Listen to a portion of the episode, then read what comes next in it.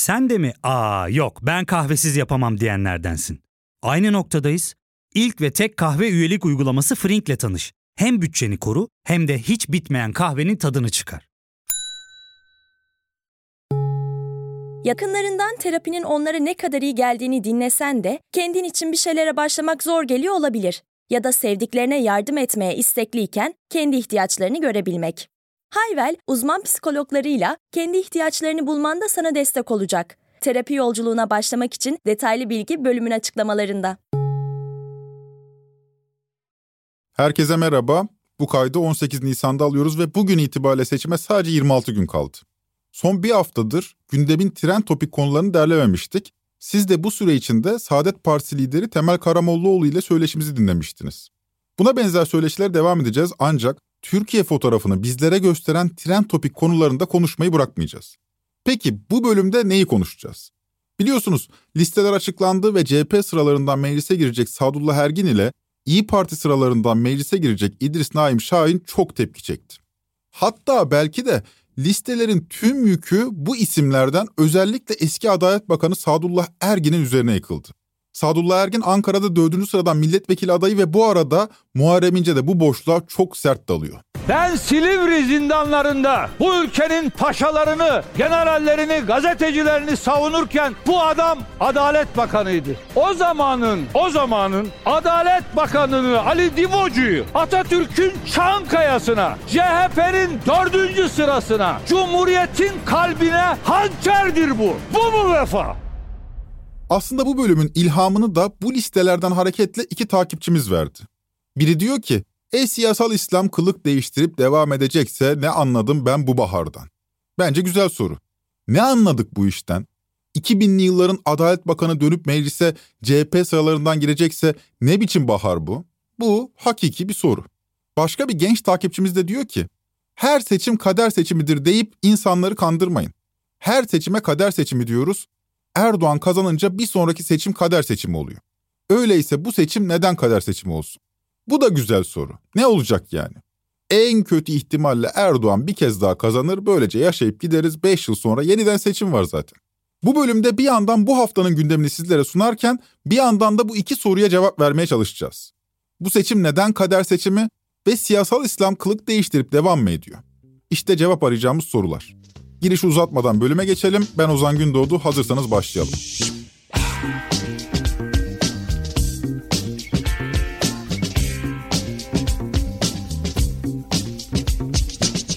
2023 seçimlerine sadece 4 hafta kaldı. Atmosfer oldukça gergin ama seçim havası yok. Geride bıraktığımız haftada siyasetin en yoğun gündemi listeler üzerine döndü. Listelerin açıklandığı gün biz de Saadet Partisi Genel Merkezi'nde Temel Karamollaoğlu ile sohbet etme imkanı yakaladık. Ankara'ya gitmişken okuldan arkadaşlarla turlama fırsatım oldu. Bu arkadaşlar da siyasetin içindeki kimseler. O yüzden liste tartışmalarının ilk günlerini Ankara'dan gözleyebildik. Bu üç günlük geziden bana kalan ilk hikaye şu. Her mahalle kendi içindeki diğeriyle uğraşıyor. Mesela Muharrem İnce en çok nerede gündem derseniz en çok gözlediğim kadarıyla CHP'lilerin ve İyi Partililerin gündeminde. Saadet'te ve HDP'de Muharrem İnce bu boyda bir gündem değil. Saadet'te gözler yeniden refah seçmeninde. Yeniden refahın Cumhur İttifakı'na katılmasından sonra acaba seçmenleri Saadet'e geçer mi? Ya da Erdoğan'a mı oy verirler? Edindiğim izlenim şu. Saadetçiler bu oylara yönelmiş durumda. Bu noktada son derece sert bir anti Erdoğancı dil tutturuyorlar. Bunu yaparken de milli görüş geleneğine referans veriyorlar. Özellikle yaşadığı dönemde Necmettin Erbakan'ın Erdoğan hakkındaki ifadeleri onların en büyük dayanakları oluyor. Temel Bey'le söyleşimizde kendisinin tonunun en sertleştiği yer şurasıydı mesela. Ben 67'de Erbakan Hoca'yı tanıdığım zaman Tayyip Bey o zaman tabiri caizse kısa pantololluydu. 13 yaşındaydı daha. Siyaset nedir bilmezdi. Ha o diyebilir ya ben o zaman da siyasetle ilgileniyordum da onun esamesi okunmaz. Saadet'te gündem yeniden refah. HDP'de de gündem tip. Duymuşsunuzdur. Seçimlere ittifak çatısı altında ama kendi logolarıyla girecek tip. Bu durum DONT sisteminde ve yeni seçim kanununda çok dezavantajlı. Buna karşın tip kendi oylarını Yeşil Sol Parti'ye taşımak yerine kendi logosuyla seçime girmeyi tercih etti. Bazı bölgelerde HDP'li aday ile tipli adayın birbiriyle yarışması anlamına geliyor bu. Tipin bu konuda çeşitli argümanları yok değil tabi. Onlar da bu formülün Emek ve Özgürlük İttifakı için daha avantajlı bir sonuç yaratacağını anlatıyorlar. Hangisinin haklı olduğunu zaman gösterecek. İki tarafta kendi tezinde çok iddialı. Ama 15 Nisan'da Selahattin Demirtaş takipçilerine deyim yerinde ise tipe oy vermeyin çağrısı yaptı. Attığı tweette şöyle sesleniyor takipçilerine. Merhaba. Aklındaki, gönlündeki partiye oy vermek için çok haklı nedenlerin olduğundan eminim. Ama senin oyunla milletvekili çıkarılmazsa bunun çok ağır sonuçları olacak. Lütfen akılcı olan da birleşelim. Oyunu milletvekili çıkarabilecek partilere ver lütfen. Milletvekili kazandırmayan her oy Erdoğan'a yarayacak. Oy verdiğin parti milletvekili çıkaramazsa kendi elinde kendi geleceğini karartmış olacaksın. Yani şakası yok. Ya tam diktatörlük ya da demokrasi. Bildiğini biliyorum. Yine de vurgulamak istedim. Selam sevgilerimle. HDP cephesi bana kalırsa tipi biraz küçümsüyor. Sıfır çekeceklerini varsayıyorlar. Böyle bir hava var yani HDP'de. Eğer seçimlerde tip bir başarı elde edemezse gerçekten haklı çıkmış olacaklar. Ama tip cephesi de diyor ki bu formülde yüzde üçlük dörtlük o oranlarına erişebiliriz. Bu aslında hepimizin avantajınadır. Tam gaz bir seçim kampanyası yürütüyorlar. Bu noktada kamuoyunda tanınan bilinen isimlere milletvekillikleri teklif ettiler ve bu sayede tipin çok sayıda popüler temsilcisi oldu. Özgüvenleri çok yüksek, solcuları da heyecanlandırmış görünüyorlar. Bu aralar malumunuz seçim şarkıları da yayınlanmaya başladı. Tip ile HDP'nin seçim şarkıları seçmenlerinin duygularını bana kalırsa çok iyi yansıtıyor. Tip'in seçim şarkısı mesela Sezen Aksu'dan gelmiş. Tip seçmenine duygu durumuna yakın bir şarkı olur.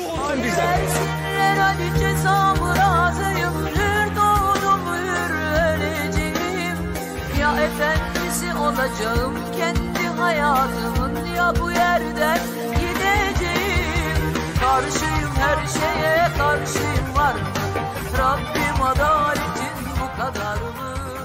Tipin şarkısı bu seçmenine ulaşıyor. Onların duygu durumunu bence güzel resmediyor. Tip adına iyi bir seçim şarkısı. Fakat demiştim ki tiple HDP'nin seçim şarkıları seçmenlerinin duygu durumunu iyi yansıtıyor. Gerçekten aradaki farkı da bence şarkılar iyi özetliyor. HDP'ninki de öyle. İradesi en çok baskı gören seçmen kitlesi HDP'de. Son yıllarda Diyarbakır Baro Başkanı Tahir Elçi'nin öldürülmesinden tutun, seçilen belediye başkanlıklarının hemen hepsine kayyum atanmasına kadar olağanüstü bir baskıyla karşı karşıyalar. Partileri de kapatılmak üzere.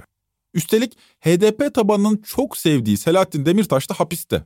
Bu kadar baskı içinde bir siyasi hareketin kas gücü zayıflıyor. Buna karşılık HDP'nin seçim şarkısı bu burukluğun içinden çıkıyor.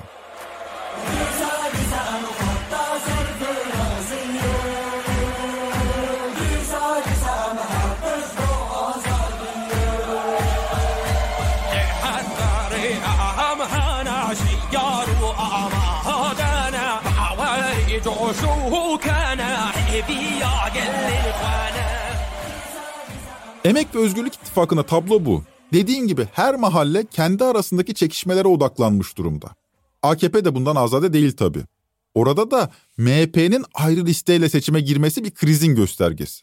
Çünkü çok açık ki ortak listeyle girilmesi bu sistemde AKP'yi pek çok ilde birinci parti yapabilir. Ve bu sayede çok sayıda milletvekili elde edilebilirdi. MHP o işe taş koymuş görünüyor. Bu kendilerinin de hayrına değil tabii. Üstelik onların tip gibi bir gerekçesi de yok. BBP ile yeniden refah kendi adıyla giriyorsa biz de kendi adımızla gireriz diyorlar ve kestirip atıyorlar. Yani bu daha akılcıdır demiyorlar.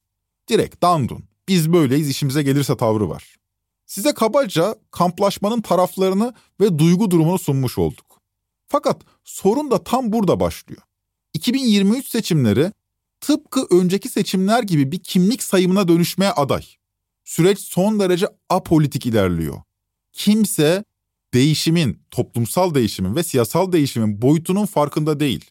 Kabus gibi geçen son 5 yıla rağmen iktidar bloğu %40 gibi bir oyu arkasında tutabiliyor. İşte 2023 seçimlerinin neden bir kader seçimi olduğu da burada gizli. Bizim AKP iktidarı boyunca çok uzun süre farkına varmadığımız bir hadiseydi bu. Nedir? Durumun ciddiyetini kavrayamadık. Uyaran sosyologlar oldu fakat bu uyarılar geniş kesimleri ikna etmeye yetmedi. AKP seçmenlerinin tümüyle ekonomik kaygılarla sandığa gittiğini, ekonomi kötü giderse AKP'nin çok sert çuvallayacağını zannettik. Seçmenlerin parayla hatta makarnayla kömürle satın alındığını falan sandık. Daha doğrusu Erdoğan'a dönük motivasyonda bu meseleye fazla önem atfettik. Ekonomi de son 5 yıldır gerçekten çok kötü gidiyor. Yandık bittik. Dolar 19 oldu. Yıkanıyoruz bitiyoruz. En üstteki uçtu. En alttaki nerede? Öldü. Orta kesim nerede? Yok. Açım abi aç. AK Particiyim ama isyan ettim isyan isyan. Adama oy verdik. Aç bırak abi. Ülke bitti. Bitti bitti ülke bitti abi. İstanbul'daki ev fiyatları bir yıl içinde yüzde 84 arttı. Yüzde 84 artmış. Kırmızı ette fiyat artışının olmadığı gün hemen hemen yok gibi. Kasapta kıymanın kilosu 335 lirayı gördü. Ankara Kasaplar Odası ise Kurban Bayramı sonrasında fiyatların çok daha artabileceğine dikkat çekti. Faiz sebep, enflasyon neticedir. Alansa benim alanımda ekonomi. Neticesi ortada. Ekonomi çok kötü ama bu durum başka bir gerçeği gözler önüne serdi. AKP seçmeninin önemli bir çoğunluğu her ne olursa olsun partisinden ya da lideri Erdoğan'dan vazgeçmiyor. Bu haliyle Erdoğan artık kendi seçmen kitlesinde bile bir inadın adına dönüşmüş durumda. Hatta o kadar ki AKP'nin yeni reklamında bile bu durum göze çarpıyor. Reklamda bir müşteri var. Bu müşteri Erdoğancı bir manavla konuşuyor. Ve ne diyor biliyor musunuz? Hala mı Erdoğan ya diyor. Yine mi vazgeçmediniz? Yine AK Parti mi be abi? Yok Cemşin. Vazgeçmiyorsunuz yani. Niye vazgeçtin şimdi? Bak şu çocuklara. İnsan geleceğinden vazgeçer mi? Hele de pırıl pırıl geleceğinden vazgeçer mi? Bak bak. Gençleri görüyor musun? İnsan hedeflerinden vazgeçer mi? İnsan kendine hizmet edenden, kendiyle aynı dili konuşandan vazgeçer mi? Şimdi bana kalırsa siyasal iletişim açısından bir pot bu. Vazgeçmiyoruz mesajı seçmene veriliyor ama ortada şu hakikat de var tabii. Demek ki vazgeçilmesi gereken bir şey var. Erdoğan'da ısrar artık irade gerektiriyor. Demek ki artık Erdoğan bir inadın adı. Bu inadın altındaki motivasyona gireceğiz ama önce kısa bir ara verelim.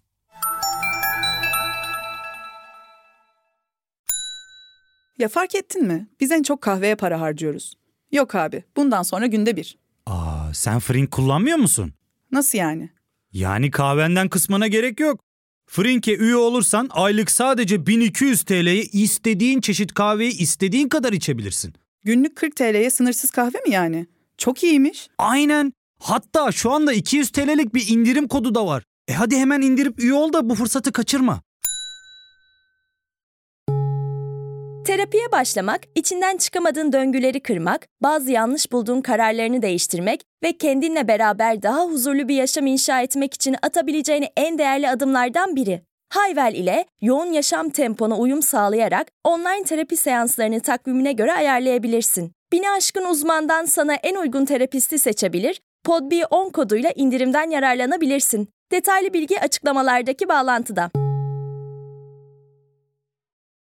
Aradan önce Erdoğan'ın seçmeni için bir inada dönüştüğünden bahsetmiştim. Bu inadın altındaki motivasyonun bir kısmı ideolojik. Yer yarılsa, ülke içine girse Erdoğan'ın seçmenleri için değişen bir şey yok. Bu tehlikeli bir durum. Bir diktatörlüğün inşa sürecindeki gerek şartlardan bir tanesi bu. Ne olursa olsun size sadık, size biat eden bir kitle. Bu noktada ideolojinin temellerinde CHP nefreti yatıyor. Anti-CHP'cilik. Mesela kendi çapında bir cemaat liderine dönüşen İhsan Şen Ocak, Yeni Akit'e verdiği mülakatta bir Müslümanın Allahu Teala'nın huzuruna götüreceği en büyük ameli CHP düşmanlığıdır demiş. Küçümsemeyelim. Bu durum lümpen kitle tabanında karşılık buluyor. Konya'da yapılan bir sokak röportajında bir gence şöyle ulaşmış CHP nefreti. Cumhurbaşkanı adayınız kimdir? Tayyip Erdoğan abla. Sizlerin. Tayyip Erdoğan. Erdoğan ablacığım. Peki neden Erdoğan? 10 yıldır çünkü CHP'si şimdi anamız bacımız ortaktaşı olacak. CHP'yi istemiyoruz. Biz AK Parti Tayyip Erdoğan. Analarımız bacılarımız ortaklaşa olacak. Of yine of. Bu seçimde Erdoğan'a oy vermenin buna benzer gerekçeleri var. Kimse Erdoğan'ın vaatlerini, gelecek vizyonunu falan konuşmuyor.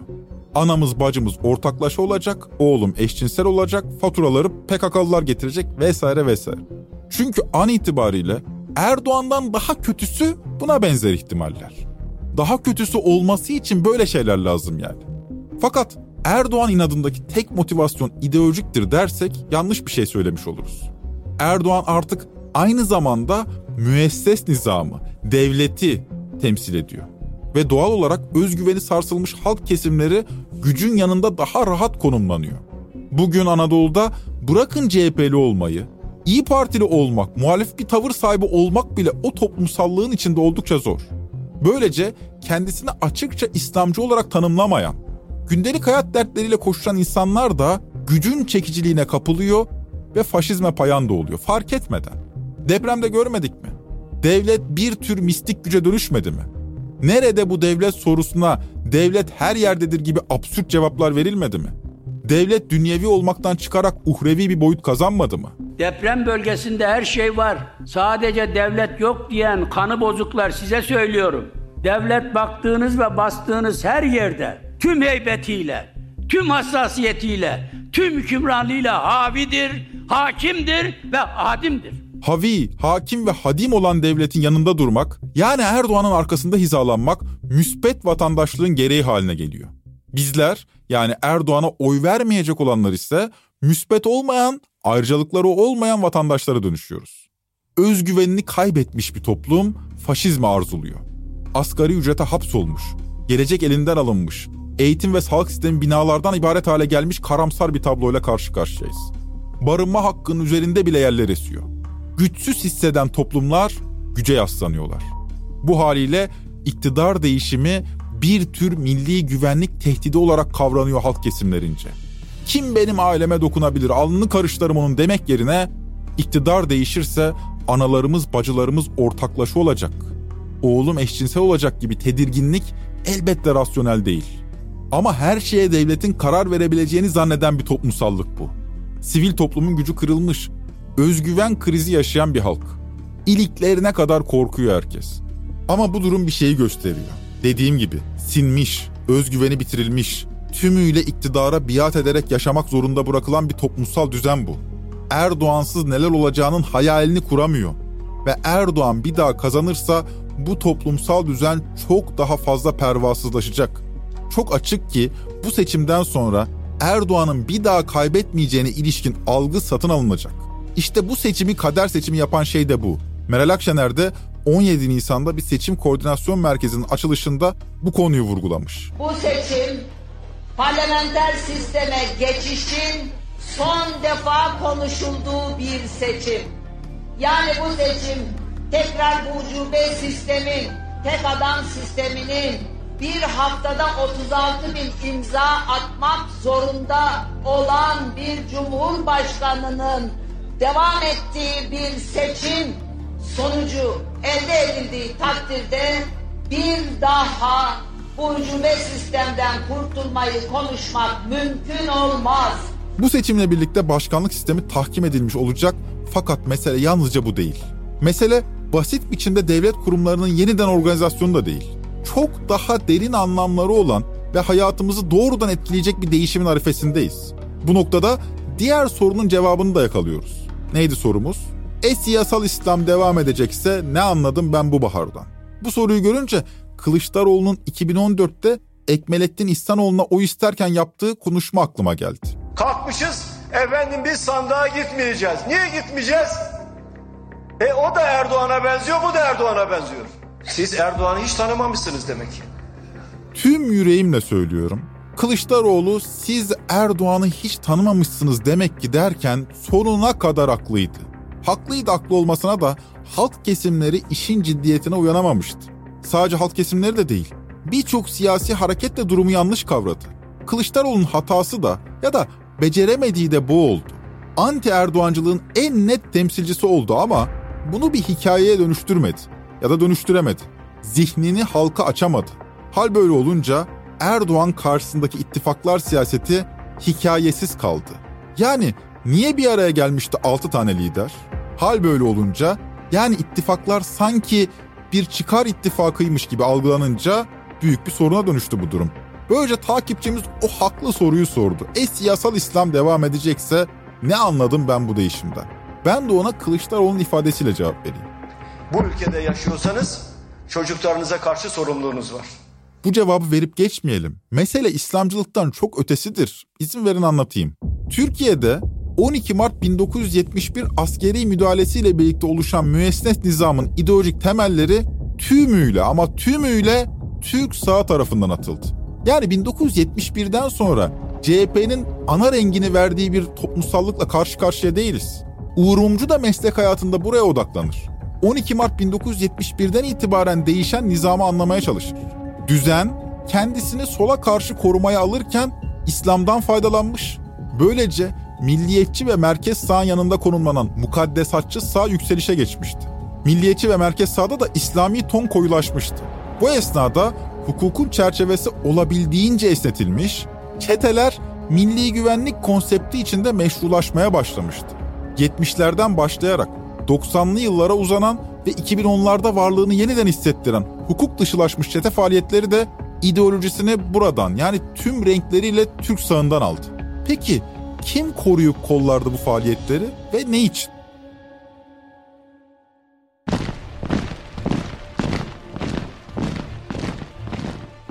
Bu noktada Türk Silahlı Kuvvetleri'ni anmak gerekir. Eski adı Seferberlik Tetkik Kurulu olan, 1970'lerde Özel Harp Dairesi'ne dönüşen, 90'larda ise Özel Kuvvetler Komutanlığı olarak anılan yapı, NATO himayesinde hukukun dışına çıkma gücüne erişebilmişti. Türkiye'deki birçok faali meçhul suikastte bu birime tanınan hukuk dışına çıkma keyfiyetinin parmağı vardı. Susurluk çetesinin de bir ayağı emniyet teşkilatındaysa diğer ayağı TSK için uzanıyordu. Tuğla çekilse bütün duvar yıkılacaktı ve o duvarı da TSK tutuyordu.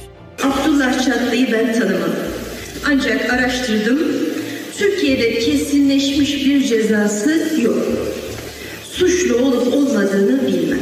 Ancak Allah'ın rahmetine kavuşan herkes Allah'ın adaletine kavuşur.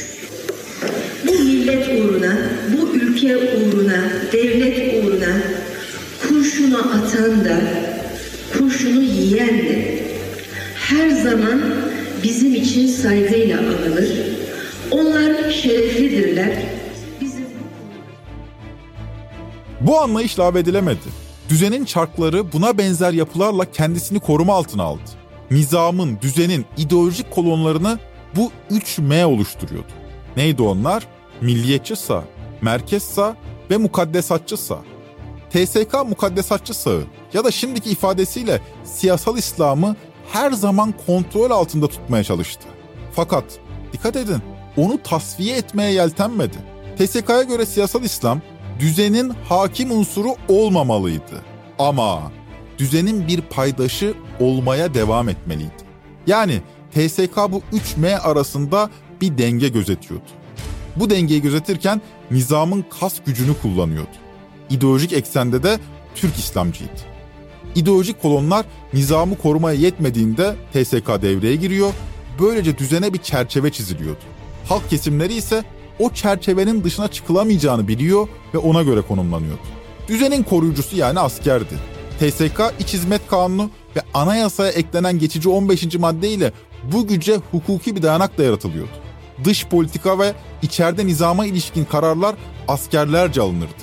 İngilizlerin ifadesiyle Türkiye'nin bir ordusu yoktu. Türk ordusunun bir ülkesi vardı. Fakat biz bu sayede diyebiliyorduk ki Türkiye'de de düzen değişmez. Neden? Çünkü TSK var. Şeriat gelmez. Neden? Çünkü TSK var. Komünizm gelmez. Neden? Çünkü TSK var. Ülke bölünmez. Çünkü TSK var. Bu durum yoksul halk kitlelerine bir şey vaat ediyordu. Nedir o? İstikrar. Zaten işler tehlikeli bir hal aldığında TSK üst yönetimi kameraların karşısına geçer, gerekli açıklamayı yapardı. Müesses nizama yön verme işi askerin tek elindeydi. İşler kontrolden çıktığında nitekim 27 Mayıs 1960'da, 12 Mart 1971'de, 12 Eylül 1980'de, 28 Şubat 1997'de benzer müdahaleler yapılmıştı. Sevgili vatandaşlar, dün gece yarısından itibaren bütün Türkiye'de deniz, hava, kara Türk Silahlı Kuvvetleri el ele vererek memleketin idaresini ele almıştır. Bu hareket silahlı kuvvetlerimizin müşterek işbirliği sayesinde kansız başarılmıştır. Fakat Erdoğan'lı yıllarda bu tablo tam tersine döndü. Müesses nizam değişmişti ama asker sayesinde değil, askere rağmen değişmişti. Bu bizim Cumhuriyet tarihi boyunca ilk kez yaşadığımız bir hadisedir. Ve nizamın tüm ipleri Erdoğan'ın elindedir. Erdoğan'ın gitmesi düzenin yeniden değişmesi anlamına gelir. Siyaset bilimci Profesör Cihan Tuğal bu durumu Gramsci'den faydalanarak pasif devrim kavramıyla açıklıyor. Cihan Hoca ile T24'ten Candan Yıldız bir söyleşi de yapmış bu hafta. Tamamını dinlemenizi öneririm. Ama Cihan Hoca'nın özellikle 15 Temmuz 2016 sonrası restorasyon ve karşı devrim süreçlerinin bir araya getirdiği bölümü çarpıcı. 15 Temmuz ilginç bir dönüm noktası. Hani tekrar bir rota değiştirme, farklı kesimleri mobilize etme, tekrar karşı devrimci amaçlarla devrimci araçlara başvurma eğilimlerini 15 Temmuz'dan sonra tekrar görüyoruz. Ve bu seçimlerden sonra özellikle seçim kaybedilirse tekrar görebiliriz. Hı hı. Ee, anlatabiliyor muyum? Yani hı hı. E, zaten e, pasif devrimin temel tanımlarından biri restorasyonla devrimi bağdaştırması ya da birleştirmesi. Başka bir deyişle karşı devrimci amaçlarla devrimci araçlara başvurması yöneten sınıfların. Özetle bu seçimin yeniden Erdoğan tarafından kazanılması halinde 15 Temmuz'dan sonra gördüğümüze benzer biçimde bir karşı devrimci amaçlara ulaşmak için devrimci araçların kullanılması muhtemel. Bu cümle üzerine uzun uzun düşünmenizi tavsiye ederim. Detaylara ilişkin konuşmak spekülatif olur. Fakat detaylara da gerek yok zaten. Seçimden sonra Erdoğan eğer kazanırsa Erdoğan iktidarı sertleşecektir. Bunu demekle yetinebiliriz. 15 Mayıs'ta bu yeninin profilini göreceğiz. Nereye doğru değişeceğimiz ortaya çıkacak. Fakat hakikat şu. Her ne olursa olsun eskiye dönüş artık imkansız. Bunun hayalini kuranlar var ama bu imkansız. Neden imkansız? Çünkü ölüyü diriltemezsiniz. Tekraren söyleyeyim. Ölüyü diriltemezsiniz. Eski öldü. Yeni ise henüz doğmayı bekliyor. Ve bu bebeğin neye benzediğini bilmiyoruz. Türkiye 4 hafta sonra kendi kaderini oylayacak. Fakat bu kaderin ciddiyetine uymayan bir seçim süreciyle karşı karşıyayız. Bir rüyayı konuşmuyoruz. Rüya görme ihtimalimizi bile konuşmuyoruz. Kabus bitecek mi yoksa bitmeyecek mi? Konuştuğumuz budur. Bu kabus bitsin diye tavır koyuyor ve demokrasi talep ediyoruz. Ama rüya göremiyoruz. Yeni bir hikayeye nasıl başlayacağımızı bilmiyoruz. Bir rüya görebilirsek eğer işte o zaman tüm kaygılarımızdan arınacağız. Ancak önce kabusun bitmesi lazım sanırım. Trend Topi'yi Podbi Medya ile beraber hazırlıyoruz. Bir sonraki bölüme kadar rüya görebildiğiniz günler dilerim. Hoşçakalın. İlk ve tek kahve üyelik uygulaması Frink, 46 ildeki 500'den fazla noktada seni bekliyor. Açıklamadaki kodu girerek sana özel 200 TL'lik indirimden faydalanmayı unutma. Hadi sen de Frink üyeliğini başlat, kahven hiç bitmesin. Hem bugününe hem yarınına katacaklarıyla terapi yolculuğuna ve daha iyi hissetmeye bugün Hayvel ile başla. Açıklamadaki linkten Hayvel'i indir, ücretsiz tanışma görüşmelerinin ardından bütçene uygun seans paketini seç ve terapi yolculuğuna başla.